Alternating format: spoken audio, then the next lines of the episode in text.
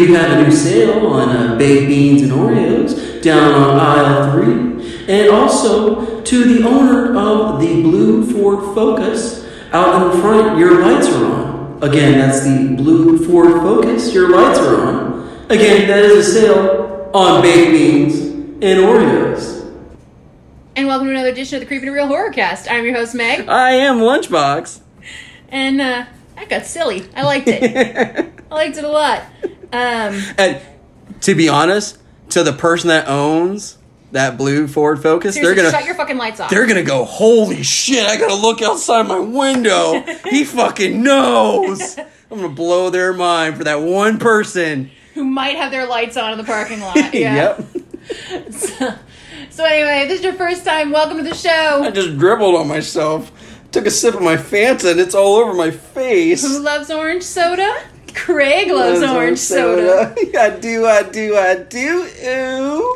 So anyway, uh, before we get into the episode, thank you again for joining us. If this is your first time, welcome, as I mentioned. But you know, he was too busy drooling on himself. I'm just missed it. Sorry.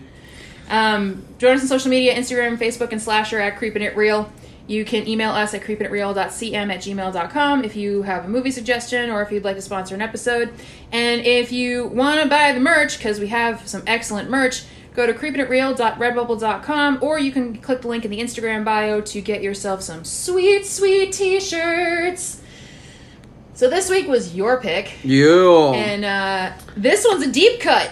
yeah. This one Uh, we had to reach into the uh, the way way back machine and the deep deep machine to get. Yeah, we um we were going to do the burning, and I was excited about that. Except it's not streaming anywhere. No, we couldn't find it anywhere streaming, and so I'm gonna have to order it. It is on our list. We will be doing it.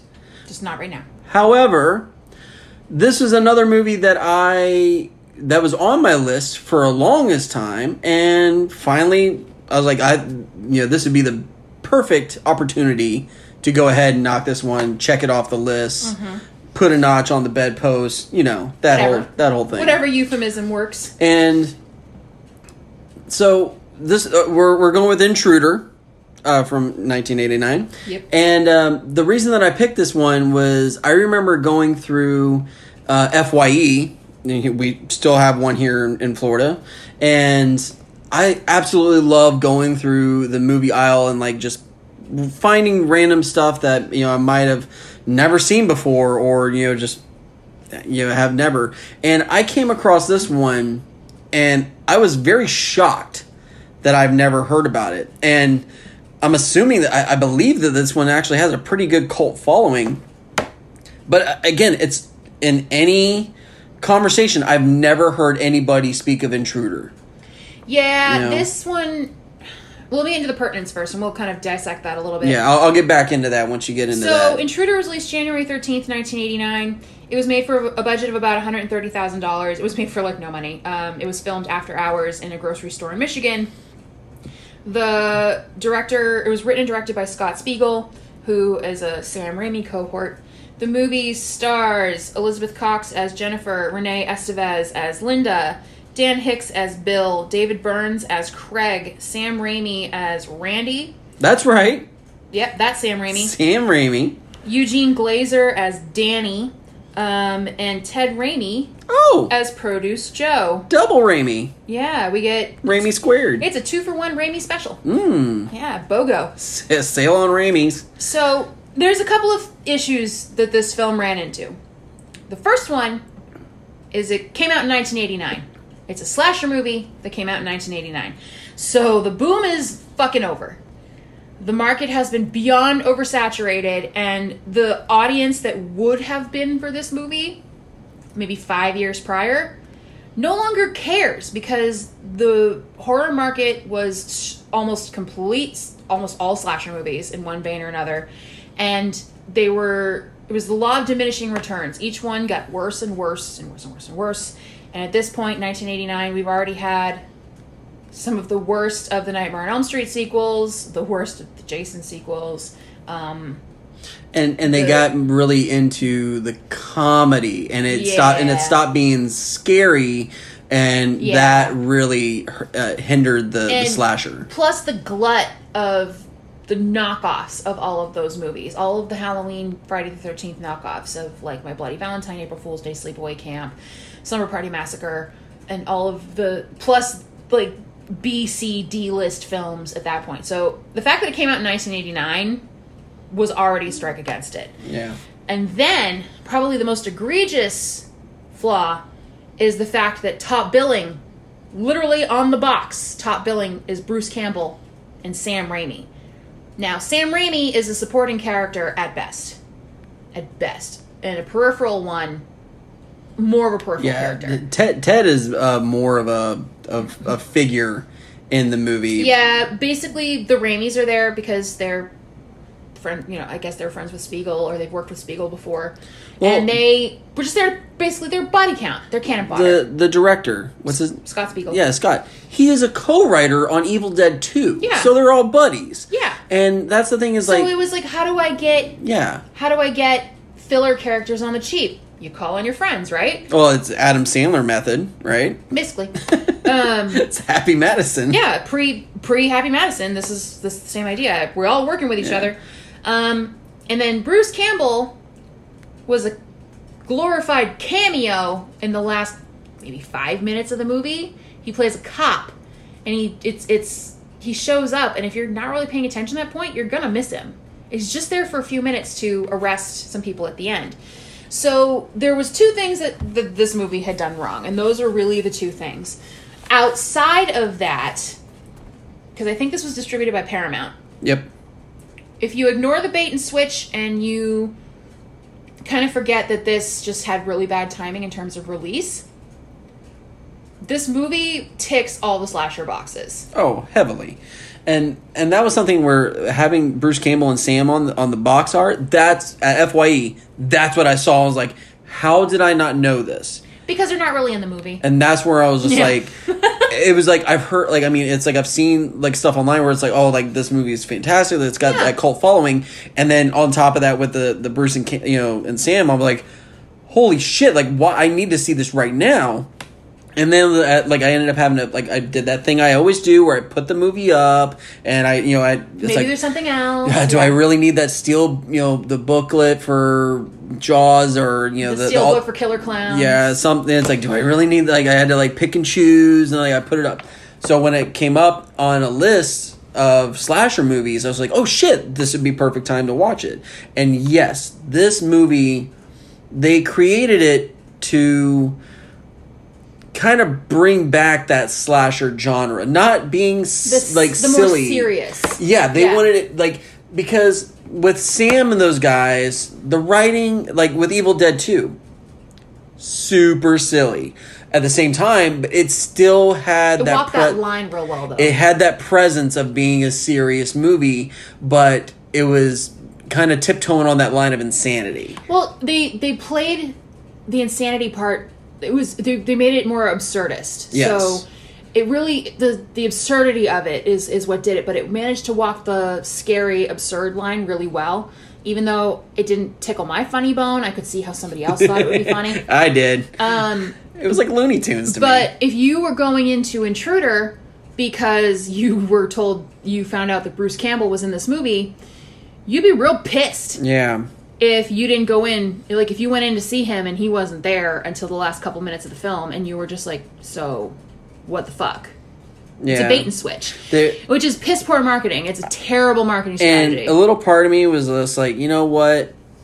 They could have, you know, taken one of the other actors out and just added Bruce Campbell in, and it would have made the movie even better. he could have been danny the love interest He could, yeah, he could have been Danny the love interest. He could have been Tim. He could have been um, uh, who he else? He could have been one of the managers yeah, he, he could have he could have been uh, well, uh, not Produce Joe, like because Ted Raimi is no Produce both Joe was great, would have, but Raimis would have been in there but i think he could have he could have been the big boss the the store manager not bill the um the other guy his name is oh, Danny.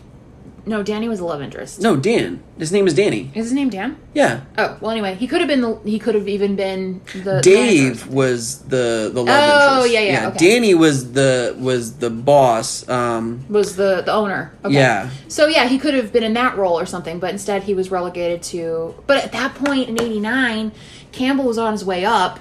They probably couldn't afford to have him that long. I don't know. Even if they're buddies, If- like you gotta pay him. yeah, it's like if that was the case, but I mean, even then, it's like Bruce Campbell. From any interview that I've seen of him, I mean, I, again, it's like I know he's no dummy. When it's like you're gonna get paid, you're gonna get paid. But at the same time, it's just like he's also he also may not have had he's time. that could be it too. I mean, because like he He's always like, seems to be very night." willing to do stuff like Yeah. that, especially early in the '80s like that.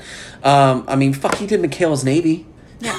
But it could have been one of those I ones like I absolutely love that movie, by the way. But so. it could have been one of those where it was like I have a night off, and that's all I have before I do something else or in the middle of filming something else.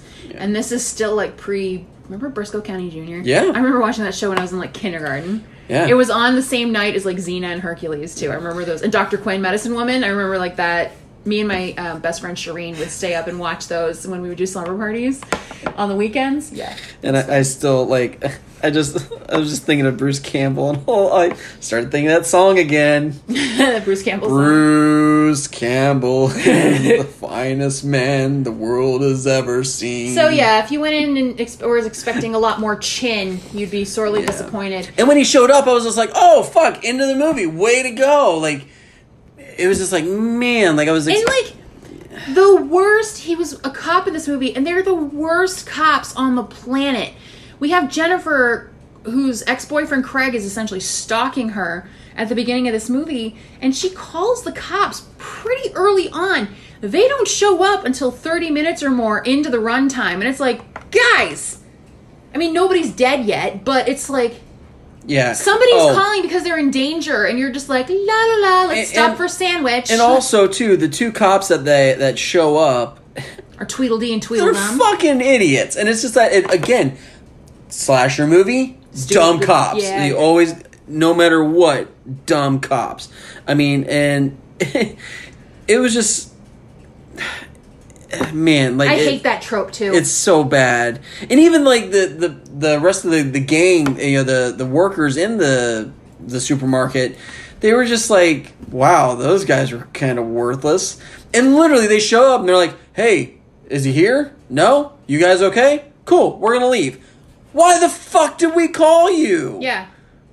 Like- I mean, they took long enough, and then to top it off, they were useless. So, yay, stupid cops. Um, that I mean- was that was the in the end of the movie. They're still stupid. So it's like, I mean- great. granted too i mean you have it's a it's uh Alvy Moore he was in green acres i mean so it was it was nice seeing kind of like that old, The old 60s and school you know 70s that old school throwback yeah like that stuff was really cool but it was just one of those like man like that was really fucking dumb and it was supposed to be just that comedy bit where it's like okay we just get get a little bit of the laugh and the chuckle Because it's before about to get serious, yeah. yeah. so i mean like i i got again the writer, you know, the way that they wrote the movie, it follows the slasher trope perfectly.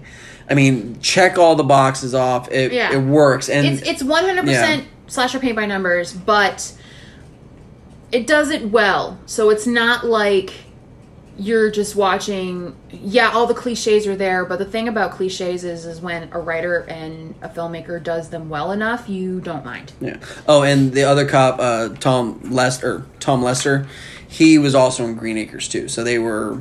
Uh, Yeah, so '60s throwback Yeah. sitcom kind of thing. So I mean, stuff like that was was kind of neat, but that was something where it was just like, man, like dumb cop thing. And then at the end, once you get Bruce Campbell as the cop, I mean, granted, it's a bloodbath, and so when a cop shows up and they're just like, they're seeing all this, I would expect them to act that way Yeah, yeah. if anything, if Jennifer and Craig, I mean, and also Craig had a pretty big, you know, uh, history of violence, and I mean, I, he he killed a rap sheet, He yeah. killed a guy, um, and so that's where it's like, I can understand where they could be suspicious of him. However, they just showed up, and then they see this bloodbath. You're getting fucking handcuffed at the end of the movie. And if it was me and if, if, I was Jennifer, I would have just been like, cool, fucking handcuff me, get me the fuck out of here. And then I will tell you what happened. Right, we'll talk about it later. I don't want to be here anymore. No, because like that that ending was just really fucking crazy. But that that would have been the thing is like you just fucking comply, You just do your thing. You say, "Cool, put me in handcuffs, put me in the back of the car, get me out of here." Like, let's go. The whole Like, point is, I don't want to be here anymore. yeah, they were, but they were trying to like get them to understand. Like, no, it wasn't us. It was him, and I'm the one that called you. And Yeah. So let's Yeah. let's run down the list real quick of the the paint by numbers tropes here. We have our red herring. Mhm. So box checked.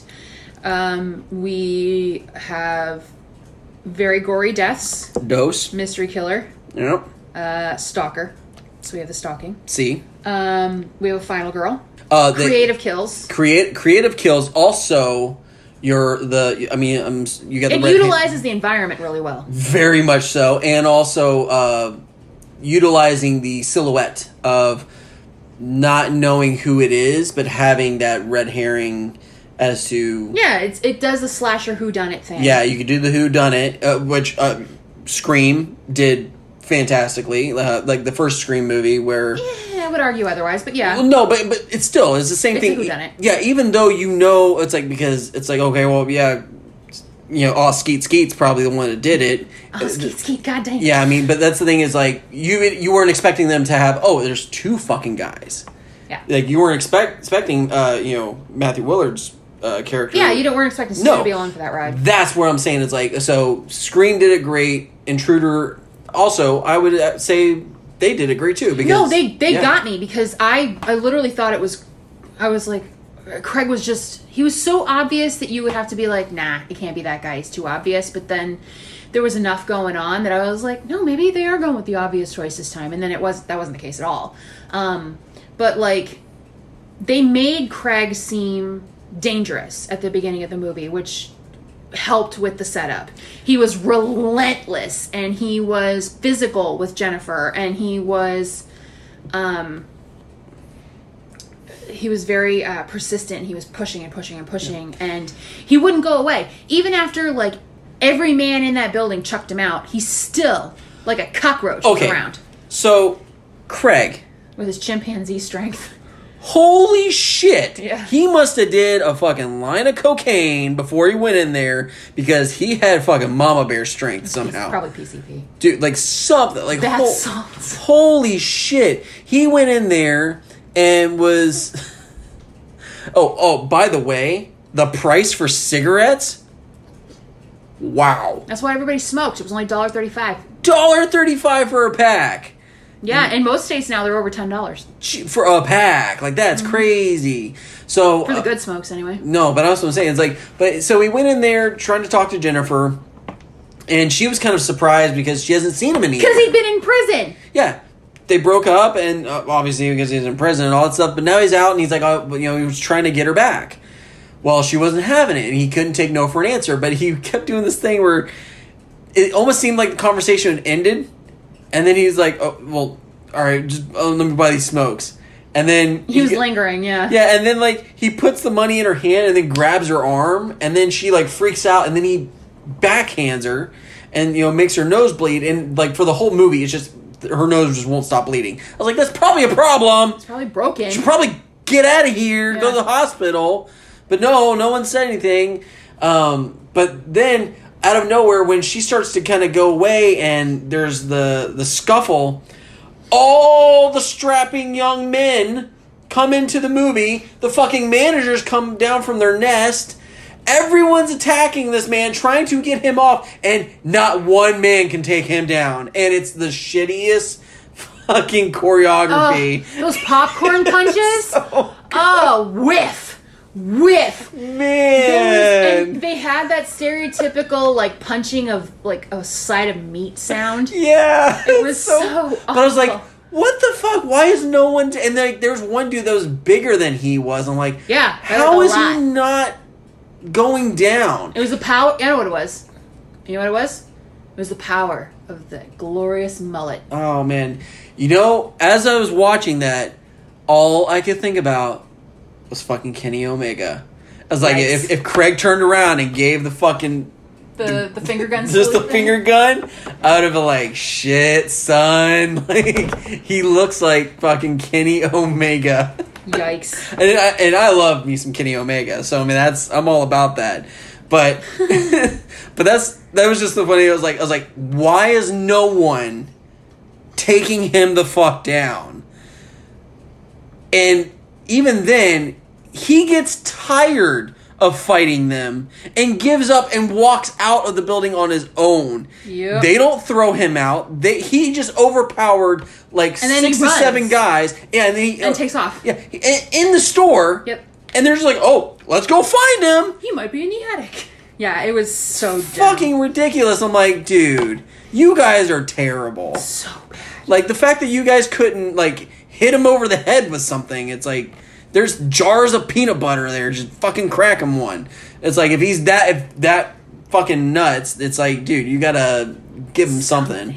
But it's like that that opening scene was just really ridiculous. And then when he fucking scurries off in the cookies, I'm like, wow. Huh? yeah. What? It was so. It was like a fart in church, Yeah. really. And then when they, when they called the cops, it seemed they're like it, it wasn't like that big of a threat. But when you sit there and go, okay, this one scrawny ass man just took on seven full grown men and won and got away, wouldn't you be like, hey, cops, um, he's got a history? well, that was part of the problem. You I think when Jennifer ended up calling them was. First of all, the 911 operator was unnecessarily like antagonistic and not listening to her. Oh yeah. because it was just like, "Ma'am, what is your address?" And it's like, I, she's trying to get the address, and it's like, clearly there's making an issue of this. And um, Listen, I But got a she- hot pocket in the microwave. I need you to hurry up and give me this address so I can you know, get get to But that. like she never bothered to tell them that Craig was violent. She never told them that he was hanging around the store. He'd already been physical with her. He'd been physical with everybody else in the store. Like none of that information got over to 911. So of course that's why the cops took 30 minutes to get there. And then they send the dumbass cops. And then they too. send the dumb cops. Yeah. So uh, I mean, it's a horror movie, so probably the entire precinct is real dumb. But um, good times. Yeah. So yeah, uh, the the whole thing, the whole situation uh, with the with this starts because the store's going to be sold. So there's a little speech in the beginning with Bill, the co-owner, telling everybody that the store is being sold to one of like the big big brands and they're not going to be working there anymore. Everyone's going on unemployment, what have you. And so um, Bill's real torn up about it, but the big owner, da- uh, Danny, he just he's kind of like meh. Da- Danny's the one that's selling it. Da- Yeah. yeah. The way that um because Bill, he's he's fifty one percent Bill's yeah, forty nine. and that's and Bill like so Bill was just like, I don't want to sell it. Like yeah, I, he's not majority owner. So yeah, he's like I can't say anything, and uh, I don't have that. So Bill's still getting paid because Yeah, of the he's sale. getting his forty nine percent. but it's at the same time it's like you could tell like he didn't want to go um, also dan hicks was also in evil dead 2 do you remember where who he was No. I'll, I'll, let, I'll let you sit on it. Was he at the end of the movie? no I don't know. Was he deadite? bobby joe oh he was one of the rednecks. he's the redneck that uh, that ends up with the um, the daughter of the the professor when they show up and uh, they were they show up and they're like, oh, you can't go down that road. There, you know, the trail is gone, but we know a back road into the cabin, and she tricks them into carrying all their the fucking luggage Yeah. and shit like that. Yeah, that's him. So I was like, I thought that was really cool that they again brought him in, and he's got a really good look to him and stuff like that. So Well, he's kind of dopey and unassuming. very much and, so. and I yeah. think that's why it worked as well as it did for him to be our killer in the end, simply because of Yeah. that sort of innocuousness. yeah, of him. just going to bury the lead and all that. Yeah, so just kidding. If anybody is listening to this episode and hasn't seen the movie, I mean, Yeah. it's over 30 years old. Fuck you.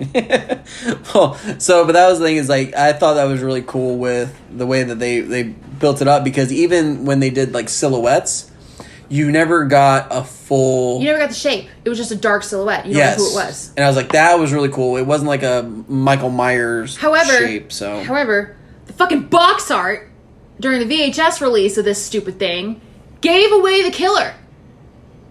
Who the fuck designed the box art? um, That's Well, very clearly. I'm, I'm and I'm and for all you listeners, I'm actually looking at the box art and it's very clearly Bill. It it is. Yeah. Yeah. Yeah, they fucked that up real bad. So, but I mean, like they they do a lot of the shadows on the face and everything It's like that. But it's still- like it's got you can see the mustache, and that's the the giveaway. Yeah. So I mean, they they should have really just made that thing a little bit darker, maybe just shown the eyes, and then just had the smile. But um, yeah, Yep. yeah. But this box art's fucking killer. But it was a nice, like it so was good. It was such a good reveal in the movie that when you look at that box art, you're like, oh fuck, really, guys? Yeah. But like uh I love on this on the box art too. They every every bit of food or you know whatever's on this cover is all generic. Like it just says beer. Well, that was in the film. and co- I know, I know, but that and that's that I love that stuff where it's just it's It's a white bread can. sandwich. it's just like no br- no brands, no nothing. It was Yeah. just like that stuff's fucking great. Yeah. So or it's like corn. I wonder what's in this can. Yeah. So, but that was that was something where yeah, I mean, I could definitely see where it. I mean, if you're if you remember what the box art looks like, and then watching the movie, because I didn't know at the whole the whole movie, I didn't even think about the box art for that. So it was like I, when he It's probably because you just didn't remember what it was. But Yeah. if you pick this up, like, you know, if we go back to the before times to Blockbuster or something, and you pick this up off the shelf and you go, oh, this looks neat, and you take it home and watch it, yeah you're gonna be real mad. real mad. About two things about the lack of Bruce Campbell and the fact that they gave away the ending. yeah Um, so that's nice. So let's talk about um, the kills. So, well we didn't mention this before. what? Who made the kills? Was Kane B? K and B. This is one of Greg Nicotero's first outings after getting out from under Tom Savini. Yeah. Yep. So I mean, you got uh, what was it? You got Robert. It's Robert with Kurtzman, him. Howard Berger, and Greg Nicotero. Man, like, how fucking cool is that? And that was something else where, like, I was reading the, um, it was like the, not like a synopsis, like it was more of like a, a credit, like on it was like one of the fan sites or whatever, um, that were talking about it, and it was one of those like, uh, not bloody disgusting, but it was like one of those type of sites. I, Yeah, forget, I forget which one it was, but they Some were they were that. mentioning it was like, oh, like well, it's got Bruce Campbell, and it also has you know Greg Nicotero in it. And I was just like, oh shit, Not really. I was like, no. Yeah, I was like, oh, that's awesome. And then like the whole movie, I'm going, where the fuck's my Brucey Bruce? I need my Bruce. Where's my Nicotero? I'm not getting any of that. There was even less Greg Nicotero in it. Yeah, he, Greg Nicotero played a the driver of a vehicle for the Packy that came to the grocery store late at night and the doors were locked, and you just very very faint. He's kind of in the background, and then but that that's all you got. He was in the car still, I think. So yeah, and I was just like, man, I was like the uh, what's what's the um the stoner um in the movie? Uh, his name is was it Bub. yeah. Greg Nicotero could do Bub pretty well because Bub didn't really have that many lines, and I And mean, he was a dope. I mean, if you watch uh, or you know remember from uh, Day of the Dead when Greg, you know, He was one of the soldiers. did all this. Eh? I, I'm I'm just saying, it, missed opportunity. You like I mean you swapped out Bruce Campbell with Dave or you know Tim, and then on top of that you know swap out Bub for Greg Nicotero, and you were gotten some fanfare there. You know. Yeah, it would have been a real draw. Yeah. And you would have been able to capitalize on having the. Well, Greg Nicotero didn't have a name yet, but he was getting there. Yeah, I'm saying like for the people like later on like the cult fans. Like, yeah, but at the know. time you're making the movie, you don't know that stuff. exactly. Yeah, they, they- this You is can't. us. You can't possibly, in the middle of filming, go. This is gonna be a cult classic someday. You Yeah, yeah. cannot know that. No, but but still, like that. If if I had to reconfigure the cast, that's what I would have. Sure, done. Yeah. Monday morning quarterback, Exactly. but K and B again because you're you're, and this is you know uh, one of the follow ups that Nicotero did for this one was Misery. Yep. was the following year It was in 1990 so like he went from finishing this up moving into i think misery was filming on the back end of 1989 so like good on him for getting a fucking oscar winning winner movie at the after all this is said Yeah. and done but this is one of his first forays outside of working for and um with tom savini but the kills in this movie so intruder does a great job of starting slow, like literally nothing's happening. Oh my god, it's thirty-five fucking minutes. slow. I was the whole the whole opening to the movie. I was sitting there going, No one's dead Meg's gonna fucking hate this. Okay, like- so let me let me finish my thought here. So the, it starts out fairly slow. Uh, there's not really a whole lot going on for the first thirty between thirty and forty minutes, and then the movie's like ninety minutes long. Okay, so anyway, the then the first kill's off screen. You kind of see the aftermath a little bit, and then you get to see more of it later, and then the next kill there's a little more, and then the next kill is a little more. So they start ramping up the gore in levels. So they don't hit you all at once. They kind of warm you up for it's a it's a violent foreplay, if you will. yeah. Like you gotta lube it up first before you just stick it in there. So that's what they're doing with the audience. Is it's like, oh man, finally the first person dies, but you don't really see much, and then Sorry, children. and then and then someone gets their head crushed in a trash compactor. yeah. That's fun. Um, and then and then and then and then, but like they also have uh, the way it's filmed is the gags are subliminally set up throughout the first half of the movie before the killing actually starts happening because Scott Spiegel framed really weird shots. Like he tried to get a little artsy fartsy with this. Like he would do shots through um, a grocery cart, or he would do shots like up from the floor, like through a glass floor to like Jennifer sweeping, or he would frame them in, in these really weird ways so you were always like looking through something like a fucking rotary phone he framed out a scene with um oh what was her name uh, renee estevez's character um she Oh, Linda. Linda. So there was a scene where she's going on the phone, and the, y- there's a blacked out, basically rotary phone. You can you're looking through, and you see her dur- through the openings of that. So the shots are kind of neat, but he got a little. He was trying to get a little art house with a slasher movie. Yeah, I mean it's it's more of like, hey, we just have some fun. Like, I mean, I, I had like all the stuff with like the shopping, cool? yeah, all the shopping cart stuff. But um, it was But weird. he but he always set up the the murder situation in the frame somewhere. Yeah. So like you would see the butcher's hook was always in the background, or the meat cleavers were always in the background, or the trash compactor always in the background. So there was always something. Yeah, uh, I had kind of uh, little flashbacks to uh, Black Christmas with uh, you know Billy and just that POV uh, stuff because there were some some of those shots were yeah, but it was weird because those POV shots were from weird in you know objects Impossible like, yeah, angles. Like I was like mm, okay, but that's where I could. But there were some shots. Um, and I'm assuming that some of the shots that we got were like outside it was of like from Craig's point of view, and it kind of gave you that windows and stuff, it- yeah. But that was a that was a genius thing about that for the bait and switch later on in the movie because we see um, Jennifer going out to take care of. This is like uh, I believe it was it was just before closing time, and she was going out to uh, wrangle up the rest of the, the shopping carts outside. Yeah. And Craig is standing out there like a creep.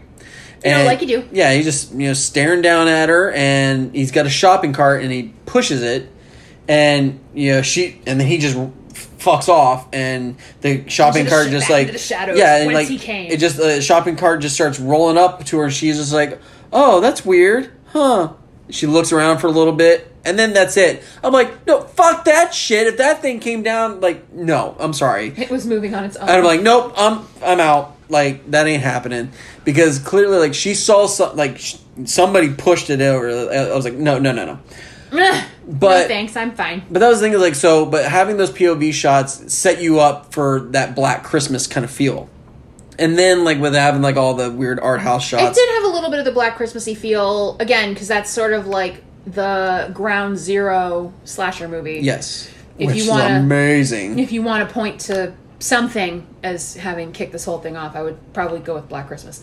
Um, for the genre, American version of the genre as we know it, because we know it borrowed very heavily from like the Italian giallo of the '60s. But anyway, um, yeah, Actually, now that you say that, Intruder, I feel would have actually had a pretty good Giallo. T- American, all, yeah. all slasher movies are are Americanized versions of the Italian Giallo movies. That's all that they are. It's the mystery killer working in shadows. Um, it's missing some of the typical tropes of like the black gloves and stuff, and like the extra. And in some cases, they don't do the cartoon red blood. But in this case, we have a Fulci Yeah. attack where um, Danny gets his eye impaled on a receipt. Um, the receipt, what's it called? Um, It's like the it's like the the receipt, spike. Yeah, the receipt spike, and he gets impaled. His eye goes through that Fulci approved. It's so good. I was just like, as it was happening, I was just like, do it. but it was a very it Just was a, do it was it. it was a very Giallo frame shot because you have the eye thing, which is a Fulci thing. Um, and then you have the way that the blood spatters, which is kind of an Argento thing, including where the blood lands on like the the desk lamp falls over on the floor, but it's bulb side up, and the the blood drips on top of it. It bathes the room in red. It's actually a really cool look. It's Um, such a good scene. it's a really good scene. It's a really good look, and Danny surprisingly was not dead at that point. no, that I actually think he survived the movie. No, no, he didn't. No? I, I will tell you why not. Um, but that was the thing was like he ended up he ended up going in uh, like so when he felt the one of the best things about this the kills in this movie, and I go It's so theatrical. I go back to how the movies leading up to the end of the 80s for the slashers were They were done. They got really comical, Yeah. right? Well, there was comedy in this movie for sure, but at the same time But it was that nervous, like, it it had a point. yeah. And that was something that I appreciated more than anything. And there, almost every kill had, as you mentioned, it referenced back to like, or you know, where you could see a meat cleaver or a, a butcher's hook or something like that. It set you up for the punchline at the end. Um, for Danny's death, or quote unquote death, um, after you got the, you know, the Impaled. the impale, the, the eye Olaf, impalement. The Olaf. Oh look, I've been impaled. Yeah. so he's on his desk, bleeding like crazy, but he's got his little uh, the calculator, the receipt calculator. You know, where it's like you punch in the numbers and it just starts cranking out the receipt. Yeah, the tape. Well, it's so good. But it's like if you're not really paying attention, you don't know what the Oh, it's gonna go right over your head. frame is. But I saw it, I was just like, this fucking genius. He's hitting the like he's he's freaking out and uh, like his his body's twitching and because his hand is twitching it's hitting the calculator making the the tape go and it, and it sounds like he's like you know counting numbers or whatever but the blood is going all over the tape and it's turning it all red as it's going up Right, and at the beginning of the movie, they were complaining about how they've been operating in the red for a while. it's so good Fucking layers, man, layers. He kills him and he's just like oh yeah like well there's all of our numbers going in the red and it's like that's so fucking good It's smart. But that's the thing, though, is it's smart, and it's one of those subtle things where if you're not keeping up, you're not gonna know. The the one that i felt was just like okay that was like super easy you know the softball that one is um produce joe uh, ted Raimi's character Who, by the way, was listening to the same song fucking it, in those stupid fucking headphones Get- the get a new entire movie. It was literally like an, it was an hour before he died. no. And it was every time we cut back to Ted Raimi, he was listening to that same fucking song still, and it's like, wow. yeah so Uh, clearly, they weren't able to license fucking. Yeah, so. He ended up. Uh, he was back in the produce area, uh, like back uh, almost in like in the refrigerator, and he was cutting up watermelons. Um, you know, just getting them ready. If you want to call it that, yeah, he was hacking at some watermelons. yeah, well, like he had to hack through the watermelons and uh, you know get them prepped uh, for for the was- sale or whatever. But he was also eating while he was preparing them, and that's just it grosses me. As someone I've worked in food service, so yeah, like, that's it's gross. it's not good. Um, so, but he's got this like big long.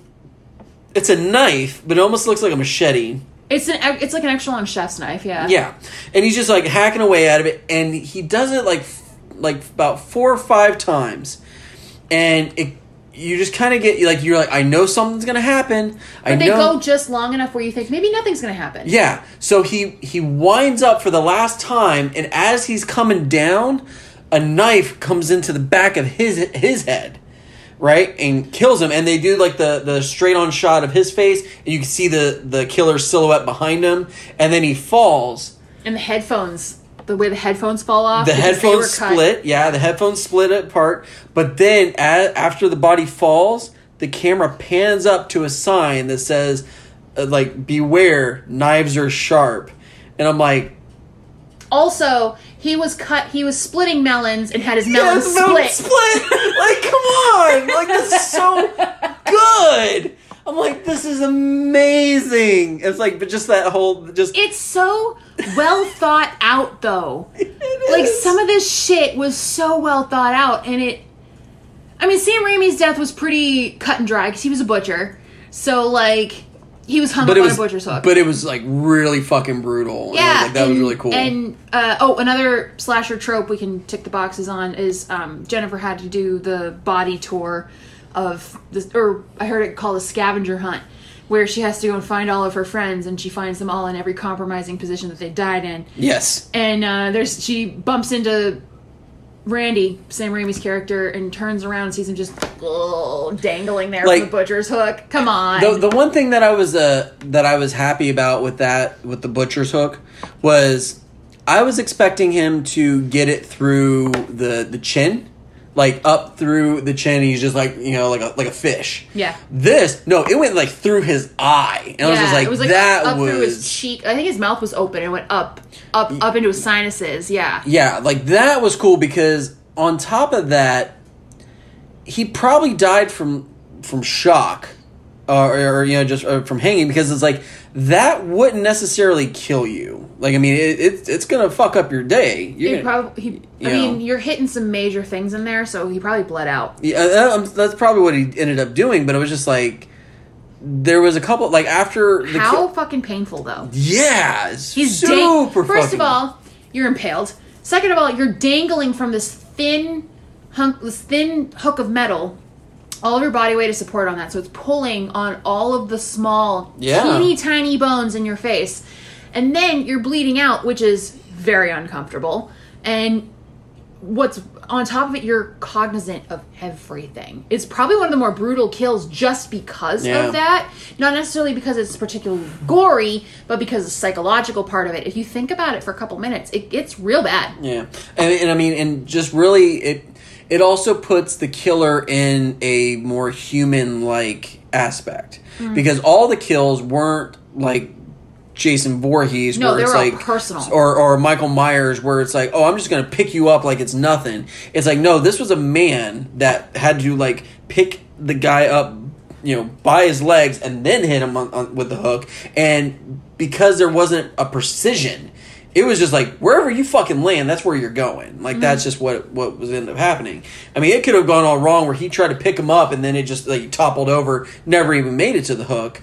But at the same time, it's like he got him up there, and it's so good. Yeah. So that was I mean that one's more psychologically brutal when you think about it, but the actual probably the most brutal kill in this one is the bandsaw kill. Oh And- my god! Poor Dave. Dave and Jennifer have this cute little budding romance, and he's excited because they're going out on a date Saturday night. He just got out of a relationship, and he's happy because the pretty girl said yes to go on a date with him, so he's giddy as a schoolgirl. And unfortunately, he does not live to see Saturday um, because our killer gets his hands on him in the um, the, the butcher the butcher room. Yeah, it's like it's like the deli room where they you Well, know that- cut all the ham. It's and, it was, that, that's where the butchers worked, but yeah. Um, oh yeah, no, it might have been the, par- partly deli too because Sam Raimi was doing um, a charcuterie board and eating olives with an eyeball in it. oh my god! Whose Yeah, eyeball was that? I don't know. it must have been Dave's or something like that. Or no, Danny's. no, no. No, uh, Danny's would have had a hole wa- in it. Yeah, no, he, it would have it would have popped like a like a grape. Um, Someone was missing an eyeball and it was just floating in a jar of olives. I don't remember who who it was, but um, it was because I don't remember if that was before or after Bub's kill. And Bub was the trash compactor. um, I don't remember, but uh, I mean, Bub would be the easy one, but at the same time, like his just popped out. his head just went squish, and so if there was like Maybe an eyeball or survived. maybe it was Linda's. I don't know. Maybe he got got her got to know. her? No, no, no, she had her Linda, eyes. Because when Yeah. Linda fell out of the car, she had both. she had both her intact. eyeballs, and Dave's same thing. He had both of his eyes. Um, Well, this was before Dave died. Um, Randy got killed first. Dave was one of the last ones. Yeah. No, I mean, I, don't- I'm not. I'm not sure because, like, even like um, on the bandsaw, uh, you know the the death, like they, you know, so the eyes were still there. Maybe it was just a gag. I don't know. But I was just curious whose eyeball that was. But anyway, so probably the most infamous, if you can point to one, and probably the most brutal physically for kills in this movie was poor Dave, where our killer manhandles him. There's a bit of a scuffle, but he the killer flips on the bandsaw and pushes Dave's head through the bandsaw, carving it in half just below the nose. The the one thing that I love Oh, about boy. this is the fact that they show it. Yeah. Like they like and a lot of times like you'll see the bandsaw go and then later on it's like they do like the cut away. This is the Carnage Candy orgasm. Yeah. Is where we're getting to. uh, Same thing with the trash compactor, where it's just Yeah. like man, and, and that's where like with guys, you know, the KNB group, you know, crew, they're just gonna go for it. Like we got it, let's just do it, and then But it looked so realistic. It didn't look like a mannequin head going through. no, and that's that was what I was most impressed about. oh Was so it, good. it- they they constructed that head in such a way that it looked like they were putting Dave's head through a bandsaw. It Yeah. didn't look like a mu- like a puppet head or some sort of like armature or, or mannequin head or whatever. Yeah. Uh, when Danny got his eye impaled, um, and on the receipt, uh, on the receipt spike, that one you could tell like okay, well there was a puppet, but it looked good. It didn't look. And that shot was so fast though. It was, Yeah. and they didn't they- linger on his face. They utilized it, and then like when they they, they did it real quick, so you could see where uh, he was getting impaled, and then like once he got impaled, they the camera went behind him and to where they could see the back of his head, and he's you know right, freaking out like a, like a fish. Um, so I mean, I thought that was a a really well done um, edit, but then yes, but the bandsaw, holy shit. Because then he stages Dave's head for Jennifer to find later, where he very sloppily puts the top of the head back Ugh. on the bottom of the head, And, and it's just- on the poster too. Yeah. Like it's so good. Yeah, it's it's ugly, and um, It- and that also reminds me of, of Black Christmas, where the the first death Oh, is Claire. on the fucking poster. Claire, yeah. it's so good. It's like, oh my god, it's so brutal, but it's so good. I actually started rewatching that the other night. I haven't seen it since we recorded for it uh, almost two years ago, and um, I didn't get to finish it. I really was just getting started, but I forgot how quick they get in there and start murdering people. Like Claire's killed off within I don't know 10, 15 Yeah. minutes somewhere in there, real Like, fast. It's like that's the first first thing. So that kill was pretty bad. Then Bub gets crushed. His head gets crushed in a trash compactor. Um, and then one of the other guys, I forget his name, he was sawed in half. Yeah, The, Um, the, beer, the drunk. that was yeah, that was the dude that was uh that was playing around on the.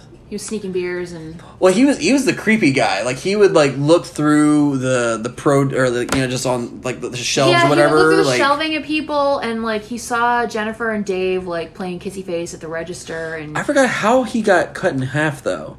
I know that he did get cut in half because when Jennifer was like running through and saw you know I- through the scavenger hunt of all of her dead friends. if. I remember this correctly, I think he was killed first and just cut in half post mortem. Oh, okay. I don't like, think he was cut in half at the time. I could be wrong. I don't remember. It's been a few days since we watched the movie. because I thought maybe he was the one that got got it with the bandsaw, no, but um, but no, like he ended up getting um, maybe he got Lizzie Borden. he got stabbed um because he was he was in the back. He was in the beer cooler. Yeah, he was in the beer cooler, and the door kept opening up, and he was like, "Guys, good, you know, fucking open the door, shut it." And he went in there, and then that's when you see the shadow of the big ass knife, and then it came And you- down and it- stabbed him. His was his was off screen. Yeah. he was one of the. I think he was the first one. and He was an off screen death, and you just saw the blood splatter on the beer cans. It was yeah, it was just a lot of the blood. generic beer cans. it was like beer. yeah, it was like Japanese, you know, splatter stuff where it's just blood just went everywhere. Yeah. But I think that may have been it because yeah, it's like he must have been cut in half. He was cut uh, after the fact. Yeah. because he was I think the first one, and his was off screen. So that was about it. But yeah, all of the makeup effects in this one, there weren't a ton. They were pretty much restricted to just the the kills, but they were really well done. They were really realistic, even though the body count isn't excruciatingly high in, it, for a slasher movie. This one's still, um, for what we did have, it, it they got in. It was impactful. He that he got some work in though. Like I mean, oh, it- KNB did get a ton of yeah, work. in. K got some work in. And I mean, then like as far as like the killer with the slasher, I mean, he got everybody except for two. I mean, that's eh, or and on top of that, he got an extra. He got a bonus kill because of the uh, the delivery guy that showed up at the end, and I got a problem with that. And again, poor delivery guy. He didn't even know. No, because he was like, "Fucking let me in! Come on!" Like I got to deliver. Oh, knife in the back, and then blood out the mouth, and I just his face smushed up against the glass though it was like Yeah. it was silly. No, but the the silly part of it that of of that was Jennifer was running away from uh, from Dan, or no, it was Bill. Dan is the actor's name. He was she was running away from Bill, so she knows that the killer is behind her. She runs up to the front door, but it's locked. There's no like knob thing. It has to be unlocked with the key. So she can't get out, and then that's when the uh, delivery guy shows up, and then uh, within like seconds of him being there, he just gets a knife in the back, and it's very open, and Bill just shows up. He just happens to pop up there, and then when the, the delivery guy drops down, he just looks at Jennifer, smiles, and then like dangles his keys in front of her. And Bill's like, "How the fuck did you get out there? Like, what door did you get out of? Because you were just running behind her, and then you must have sprinted behind her, and then like, oh, hey, Well, I'm gonna kill this guy. Here's the thing: it's a grocery store, so there's plenty of side doors, back doors, emergency exits for him to get out of, and he's got a key, so he can shut all that shit off and just go out any side door he needs to. So it's not like there was no way he was chasing her, but he. I'm assuming he heard the delivery driver pull up. Maybe I don't know. Well, unless he was going to do it just to fuck with her because he knew that that's where she was going. So I'm going to go this way and, and back around and be like, oh shit, free Well, kill. He and then and that's probably what it was. He was just going to meet her out front, and the delivery driver just bad timing just happened to be there. yeah. But that was it was just funny because the the timing of it was so quick. And it's like, dude, this guy Bill must have been fucking hauling ass. Bill was he talked about being a, vol- a volunteer firefighter at one point, so he he might not have been in like peak shape, but he was probably in decent enough shape that he wasn't going to be huffing and puffing if he had to turn a corner. No, but also, I mean, the, the only thing I could see where it's like if he got outside, it was only just to fuck with Jennifer. Literally, that's all Yeah. he was doing because he saw she was going for the front door, so he went out a side door and was like, "I'm just going to meet her out there." Yeah, but he could have also done this thing where, oh well, you know, the doors are locked, you can't get out, and he just because he knows where she is, she he just walks over to her and then fucks her that way. It's, it's but- unclear. It's all just a circumstantial thing. No, I know. I'm just saying, but it's like that that little because It's the a- timing of it was just really plot like by convenience. That's all. so. But other than that, I mean, it was still really, really cool on that Well, end. But and then like so referring back to Bill being talking about being a volunteer firefighter, they're all in the break room at one point. They're having a lunch break because they're doing an overnight shift to do inventory and stocking and stuff like that. Yeah. So they're doing this overnight shift and they're all kind of hanging out and eating lunch and snacking and whatever. And Bill talks about this story of his time when he was doing the firefighter thing about um, seeing somebody walking down the road holding a head in one hand and a sandwich or a burger or something. I think it was a sandwich in the other hand. yeah, it was it was one of his uh one of the other firefighters. It was a wreck. It was a car wreck. That's what it was. Yeah, that, And they found a body but no head. Yeah, and so like they got called out, and one of the other firefighters decided to bring his sandwich with him. And when they were all trying to find the, they, they found the body but no head. And then he, lo and behold, this guy is just walking down the road with the head in his hand, eating a sandwich like it's fucking nothing. It's like And then there was a callback to that oh, at the end of the movie good. where he's got where Bill has got a sandwich in one hand, bloody hand, by the way. yeah, And a head in the other as he's sort of like power walking down at Jennifer. Yeah. I want to back it up just a little bit because the lead up to that is even better. So Jennifer's freaking out. She's going around, she's finding all the dead bodies and you know All of her friends are dead. everything. She's finding everything. Well, she goes to the to the end of the, one of the aisles, and this is when she's also trying to run away from Bill. And she stops, and all of a sudden she hears someone crying, like they say, "Help me! Help me, please!" Well, she turns around, and she sees Danny laying on the floor, and so she's like, "Oh my god, Danny!" She runs over to him. Earlier on, uh, I believe One of them it, saw it was him in the attic or something. It was either I think it was Tim or Dave. It was Dave. Uh, Dave went up into the attic and he saw uh, you know because he thought he heard Bub uh, looking around or whatever. Well, he you know. thought Babe was. Uh, he thought that Bub was fucking around. Yeah. And so he goes up there and he's looking around. He sees all these like Halloween masks and stuff like that. And he gets up to the attic and then he get, turns around to go there. And fucking Danny's up in the attic, still alive. He's like, help me, please. And he just, whatever. And Dave goes running. Yeah. And, well, Dave falls down the fucking ladder and, and, and hurts himself. Well, that and that's how Bill Yeah. gets him. Just because he he was kind of. He Yep. the wind knocked out of him for a second. Yeah.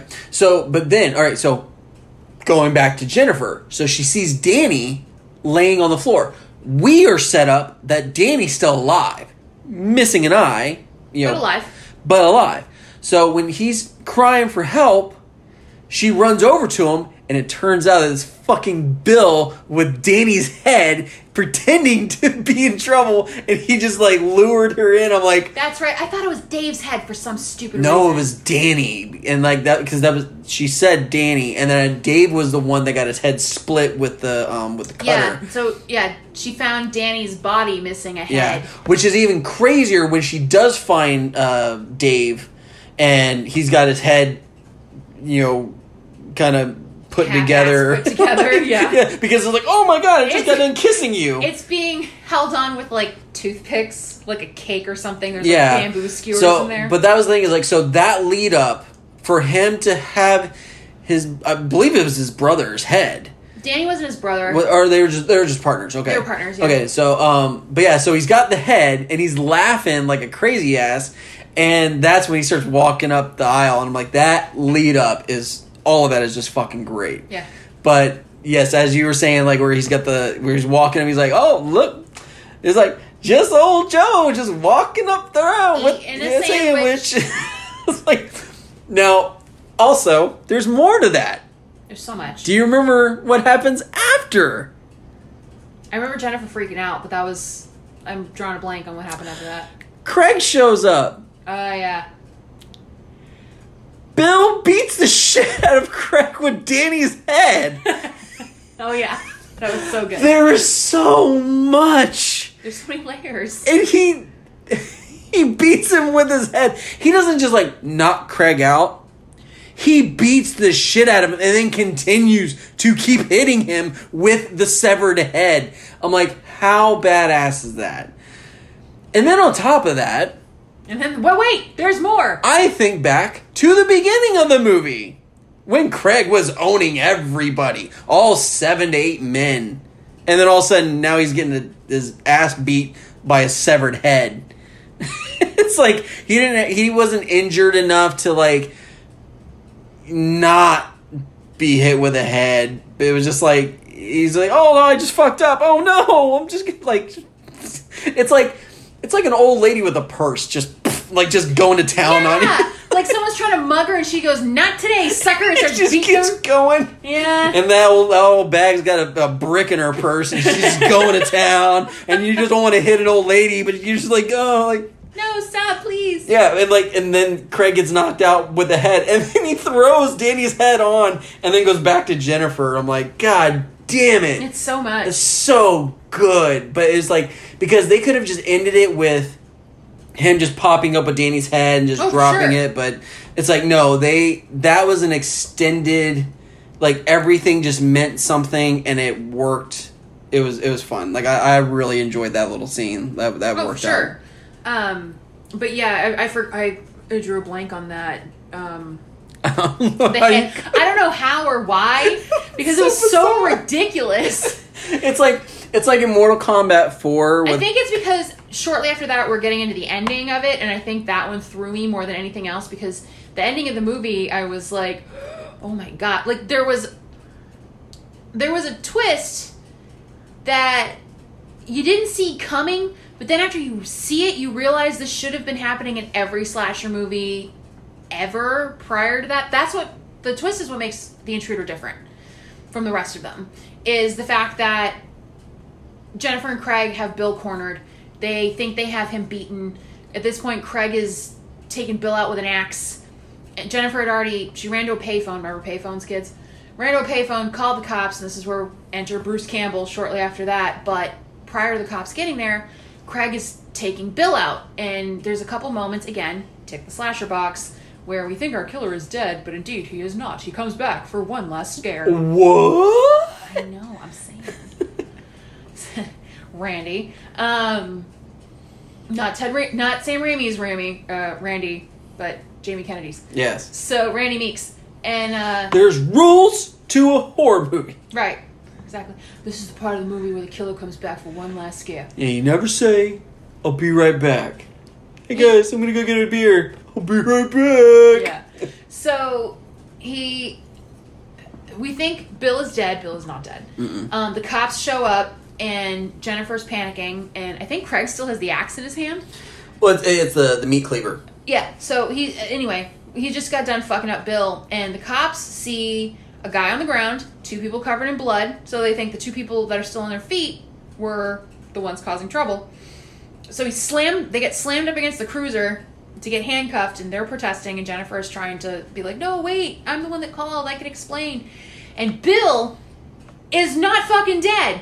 He leans over and is like they're With- the ones that did it. Yeah, with this like last like gasping breath type of thing. he pointed the finger at Jennifer and Craig, and the whole reason he used that night was because Craig would have been his scapegoat. yep. He could have survived an attack by Craig, and because he's the jilted lover whose you know girlfriend wouldn't take him back, and he took it out on everybody in that. And he went to prison already for killing a guy. So he was the perfect patsy. yeah. But and he still was, but Jennifer got thrown into the mix as well because she also was covered in blood. Like But then it's like, oh, but she was the ex girlfriend, and Right, maybe there's Yeah. some Bonnie and Clyde type of situation. So Bill's pointing at them, going, "They're the ones that did it. There's bodies in the store. This is massacre. They killed everybody." And then I think he was finally dead at that point.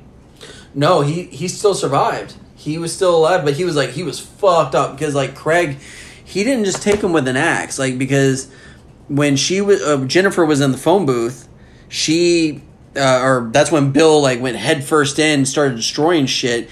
Craig came out after him and then like started literally hacking him up and like hit him with the meat cleaver. And there was like one time where uh, Bill held up his hand and then Craig got him right That's in right. the middle. He split the hand in two. Yeah.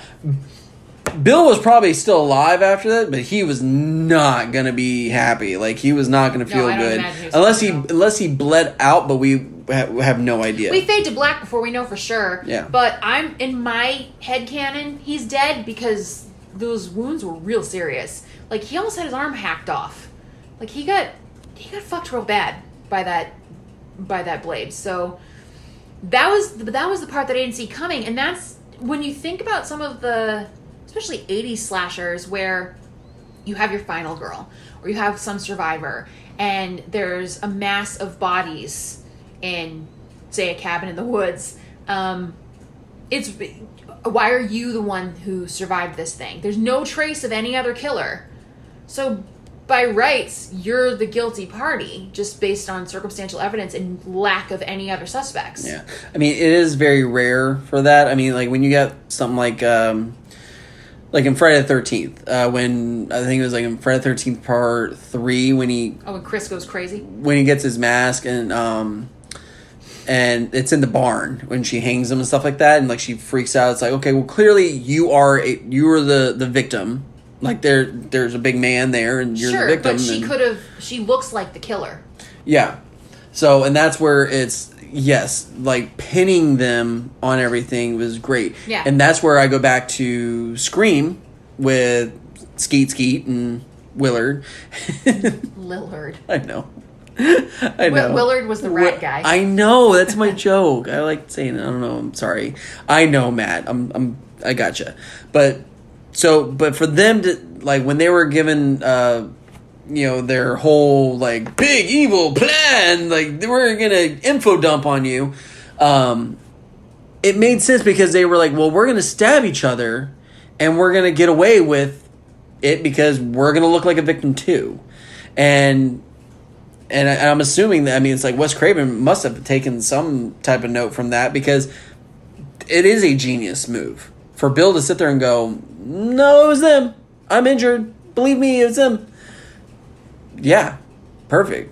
Like Yeah. that. That makes complete sense. Yeah. and that's and that was an accident. He he couldn't have planned it better than how it. Oh my out. god, he got so lucky with that. Yeah. Because uh, that's when I was uh, at the beginning of this thing where I was telling like Jennifer should just been like, "Cool, put me in handcuffs to get me the fuck out of here." Like go, like let's go. Let's uh, you know, I'm that would have been a, thing for me to just You know what? Don't even fight it. Yeah. yeah, don't fight it, get in there and like cuz you got a lot of explaining to do anyways. For real. So, I mean, that's all you have to say. I mean, because they had, there was no motive at all besides Technically- besides Craig. Craig was the one with the most clear cut motive. Yeah, Bill's motive was he just loved that store so damn much. which is the which is the fucking on the poster and it's- Tagline is like he really loved that store or something like yeah, that. or it's like yeah, he really loves that store and Yeah, so he he he was slight. He spent his entire basically since he was old enough to work. He had been working in that store, and he told a story about how he started out as like a bag boy, worked his way up, and became a co a co-owner. He was a forty nine percent owner in that store. Oh, it's he's just crazy about that, that store. was it. Um, but that was his story was that, and he was talking about how sad he was that Danny was deciding to kill it to to sell it, and he didn't have any say in it because he was not the majority owner, and whatever the majority owner wants to do, you you're kind of beholden to that. So his thing was, well, instead of letting the ship get sold, he was going to tank it so that nobody would want Yeah. it. the thing about Bill I loved though was he he set it up that he had an agenda but then he liked the agenda way too much so, and he yeah. and he couldn't stop Yeah. and that was something cool because I was like little part of me was like if he would have just killed Danny He would have become the majority owner. and then he wouldn't have had to sell the thing. All those people wouldn't have had to lose their jobs or any of that. And he was very buddy buddy with them the whole time. I think part of the the flaw in that would be it would be if it was just Danny, it could have very easily come back to him. oh, he would have been pinned the whole time. been fucked. Yeah, he would have lost that store anyway. his ass would have gone to jail. but he could have also done the you know done the setup for Craig because that shit happened earlier on in the night, and he could have been like, oh, like he. But the- Craig wouldn't have had a reason to kill him. So th- there, unless they somehow forced a reason, it Yeah. wouldn't have worked. So the only way for Bill's plan to work was to make the store so undesirable because there was a fucking killing spree, and having a jilted boyfriend Yeah. was because you see news headlines like- that all the time where it's like oh uh, ex-lover got jealous murdered ex-girlfriend and, and her entire family or he went oj simpson on him and it was Yeah. like the, the ex-wife and the new boyfriend or whatever so allegedly. fucker wrote a book about it Just kidding. if i did kill her wink yeah. so the, the only way that's the only way the plan would have worked is that now that there was a killing spree through that store the only person who would want it would be bill. Yeah. like the town because they were going to sell it off to the city or to one of like the national brands or whatever and but at that they would have been like nope pr nightmare. I'm out. And he could have kept the store Yeah, but, th- but that was the thing is I like that he did set that up where he was just like, well, I was just gonna kill Danny, but I just liked it But way too is much. this is the rare instance where the villain literally gets away with it. Yeah. his plan worked out. the The ending didn't quite work out. I'm sure the way it looked in his head, but it worked out. Like the scapegoat worked out. No one's gonna want that fucking store. He's now the majority owner after his wounds heal up, assuming he's still alive at the end of the whole thing. Yeah. Um, that's the biggest risk of all is like you could wind up dead, but barring that, like you're gonna come out smelling like a rose because no one's gonna fucking know. And um, yeah, so good, good for Bill? Question mark. Yeah. So I mean, I'm I'm pretty pretty satisfied with that, but um, I yeah, I was kind of surprised myself. So, what's your skull rating for this guy? um, I ended up giving this one. I was I gave it around a three point six, but the more I thought about it, it's like you know what, fuck it, I'm just giving it a four. Solid four. Yeah, this thing is a solid four, very enjoyable. Um, the opening of the movie, yikes, man! Like you guys took forever to get into it, but That the- didn't bother me because the relationship the relationship stuff was cute. Yeah, I mean that that was something where it's just it felt like it was just going on and on and on, but at the same time, once you really sat back and it's like, okay, this is a slasher movie. Almost every slasher movie does that. Um, I mean, you did have the scuffle in the the beginning with Craig that kind of got a- everyone amped up, Uh. but that was something that it, it was just it was weird. But then, yeah, once it got into, it, you're like, You're in it. it's it's fucking good. Yeah, it's going. Um, and it was like, um, and there was like a kill, like I mean, it like I, we as we said, it escalated up, and it got worse as it went on, but it kind of hap- happened more frequently, and so it kind of kept picking up steam up into the climax of it, and then having uh, you know Dan, he was fucking great as the killer. Um, because he just got that crazy face and it was just very unsettling. And again, I like it where hey, it's Bill. Oh, you mean you're talking about Dan Hicks, the actor? yeah, Dan Hicks. Uh, he he was great as Bill, and because he's got that crazy crazy face, and he has he's just a man. I like it when there's slashers that are just normal people because it makes it very believable. Where it, that that shit could happen. It, it's it's a, a postman going postal as we you know as, as that, that shit happened many a moons ago. So i mean that's just it, it could happen and you know with this uh, certain situation it was a very realistic situation too. So i mean everything was was spot on. I mean the the writing was was pretty solid on this one. Like not not hap- uh, not not unhappy with it whatsoever Yeah. Um, I gave this one a four as well. oh cool Um, that as far as scripts go, especially for a low budget horror movie, this one was pretty watertight.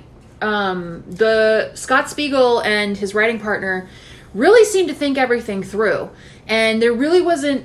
There were probably a couple nitpicky things you could find, but the general overarching script was really solid. Um, and it was acted fairly well too. I mean, granted, it is just a, a slasher movie, but at least you had a, a point. Yeah, but too many slasher Yeah. movies up until this point were I'm just running through the woods. yeah, or it was just to make a buck. So it wasn't. We're not going to put a lot of thought into this because we're going to throw like half a million dollars Yeah. at it and hope for the best. Yeah. So like that's not to have, and again because Sam Raimi is he's you know written horror movies before. They all went to film school together. Like they all kind of have this similar sensibility. For a slasher movie, like it's a really well thought out, really well paced slasher movie. The motive makes sense.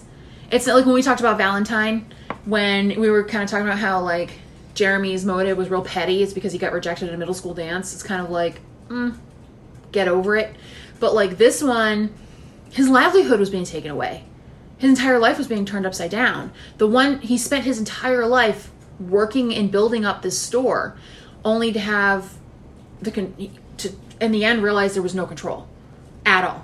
So if I can't have it, nobody can, and I'm going to go out of my way to make it as undesirable a property as possible.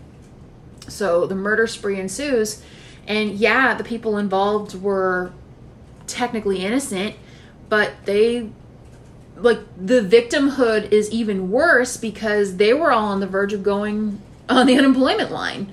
They were going to have to go look for other jobs. So it's like it kind of rubs the extra salt in where it's like not only are you going to be unemployed, oh, I'm going to kill you the same night too. Yeah. Um, I, um, I, I totally agree with all that. like that, Yeah. everything is so, like fantastic. the, mo- the the motive makes sense. The kills make sense for where they were. The the environment was utilized really well. Um, everything from the butcher's hook to the tools involved. it, it just hit me. I'm sorry. So the guy with the eye, uh, it is it's a it's a unknown person, but he used those body parts throughout the movie. Yeah, There was also uh, there was a shrink wrapped foot. the sh- it was the, it was the hand shrink wrapped hand in the, the the meat market area or like the the meat area butcher shop area. and then um i believe it was tim when he was going around uh because somebody was fucking with the cooler door he went through and he, uh, uh, he went through Oh, the bathroom Dave. it was Dave. Yeah, I'm sorry, Dave. Yeah, he went through the bathroom and he saw the boots on the under the stall, and then he opened up the door and you could see it was just severed feet. So it's like there was one person that was just dead, and he's just been picking off body parts and put placing them places. So, so yeah, very very good use He of was- his was- materials. Yeah, he was playing with the kill. So again, it was using the environment and then using the environment to up the ante. Where it's like, well, what can I do? Um, that nothing seemed like it was stagey. Like he had to move something from one room to another. It was whatever was available was what was going to work. What was that shot with Sting? Do you remember that? Oh, it was yeah. Linda and Jennifer were talking about how Jennifer was freaking out because Craig is basically stalking her at this point, and Craig was in the. You could see him in the doorway, behind her, like over her shoulder. You Yeah. could see him through the glass, and Jennifer felt like someone was watching her, so she jumped and turned around and looked, and there was a magazine cover that had Sting's face on it. like the- from the police, like Yeah. Sting. And, uh, and she was like, "Oh, I felt like someone was watching He had me." like face paint on, and it was just like this, the crazy ass Sting. I was like, that's fucking ridiculous. Yeah, it was weird.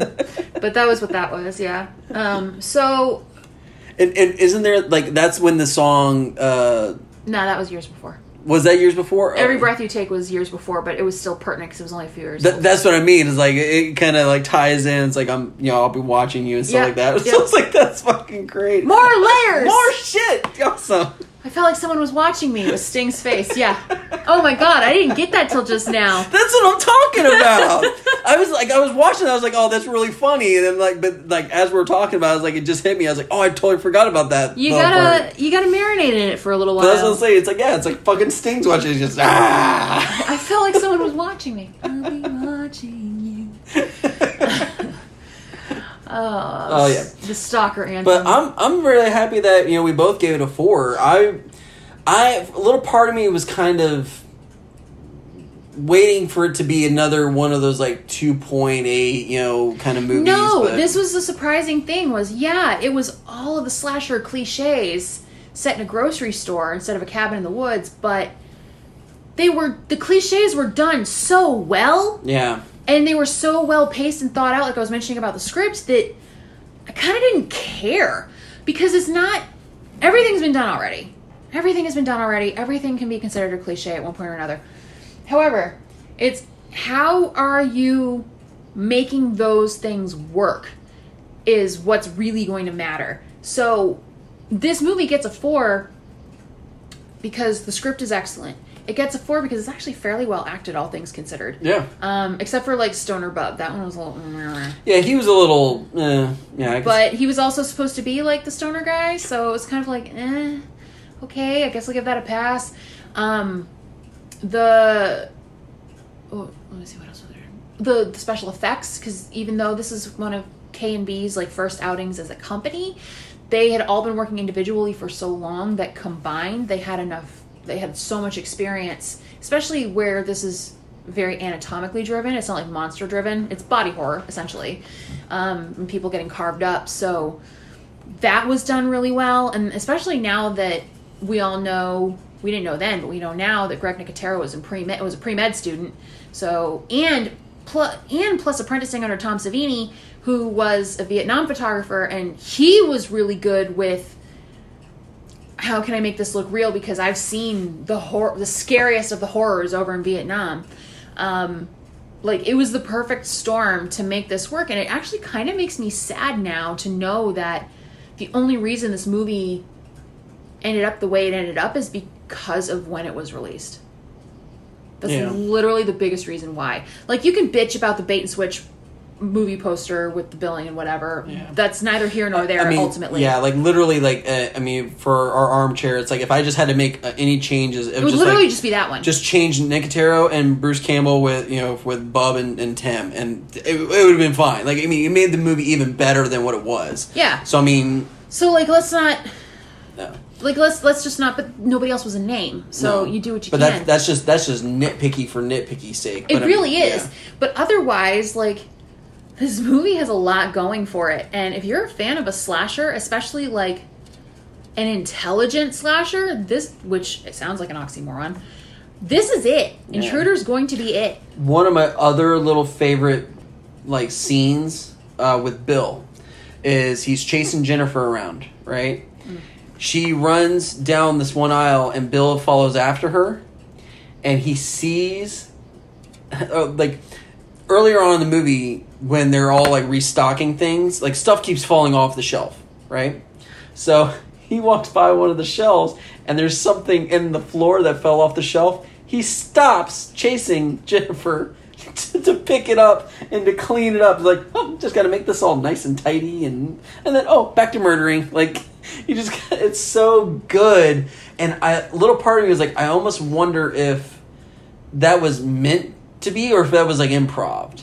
Um, Yeah. You know, just it's just something that just kind of like of the moment kind of you know just type of thing. And I was like, that would have just made it even, even better. But like there, that this movie, all in all, is very smart. It- It, was Yeah. it was simple but smart.